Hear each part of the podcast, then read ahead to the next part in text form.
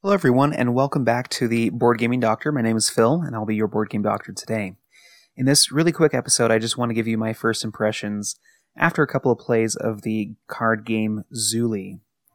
This is a game that was published in 2021 by designer Chris Priscott, uh, with art by himself as well.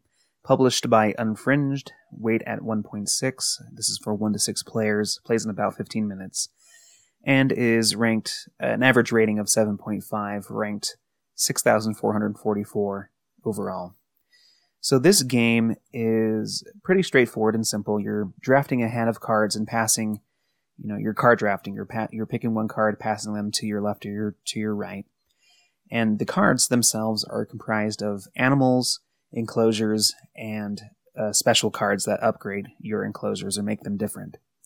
The goal of this game is to put down enclosures in different rows, and in each row, you're assigning different animals that, f- first of all, fit into the type of habitat that is included in this enclosure, as well as, you know, fulfilling the maximum capacity of each enclosure. You can't put, say, an elephant and a lion in the same enclosure. One is a more friendly animal, and the other is more fierce, and so there are some restrictions where you can play them that can be broken by some rules. But um, you know, and you can't put more animals than are uh, indicated based off of the enclosure, which can also be modified with certain cards. You for each new enclosure, you play them down um, in different rows, and once an enclosure is com- you know completely full, then you can score the points that are based off of the enclosures as well as the animals themselves, each of which have certain abilities or different ways that they can score. And you play a couple of rounds, and that is the game. So it's a pretty quick game.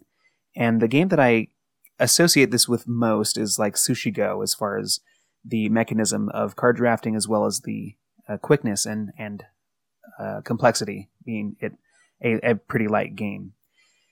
Uh, I do feel, you know, it was fun to play. You know, it was pretty straightforward, and you know, it's fun to kind of puzzle out which animals you want to keep. You know, you want to go for those enclosures so you have more opportunities to score, but you also need to keep track of which animals you have drafted and to be able to put them in as many enclosures as you can so you can score them without letting them go to waste. You know, if you don't have any room for them at the end of your turn after you've drafted all of your cards, then you can't score for them.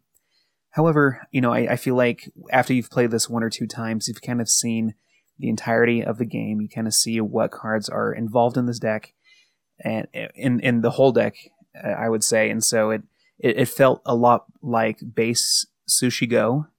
And so while there isn't a lot of difference between them in as far as interest in playing them for me and, and you know strategic you know depth of if you can say that there is much you know that that's not the aim of this game it's a pretty light game right and so you're, you're just playing it for fun but i would say that there is a little bit more meat to Sushi Go Party, where you can add a variety of different cards. You leave some out into the box, but you know, kind of combine and randomize certain types of cards in your deck. So each game feels different, and each game has a personality of its own and and different strategies that you pursue, which I feel like is missing with Zuuli. You know, and so it's very reminiscent of a base, you know, the base Sushi Go game and for that reason, you know, I give it a six out of ten. It is, you know, fun to play with, and I can I give it a six out of ten because I feel like I could, you know, if I'm in the mood uh, to play a lighter game with some of my friends who do enjoy quicker games and lighter games like this, I could pull this out and, and teach it to teach it to them. But I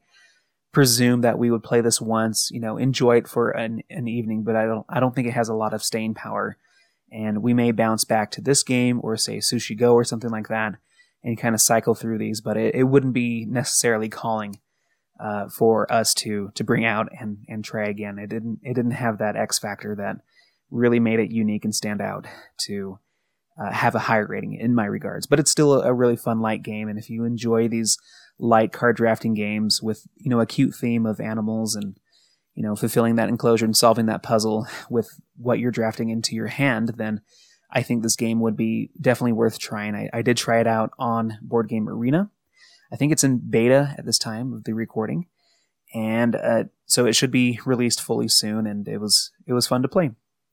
So those are my thoughts on Zuuli, and and thank you for listening to this quick episode, and hope you Enjoy your day and schedule an appointment with your board gaming doctor real soon. Take care.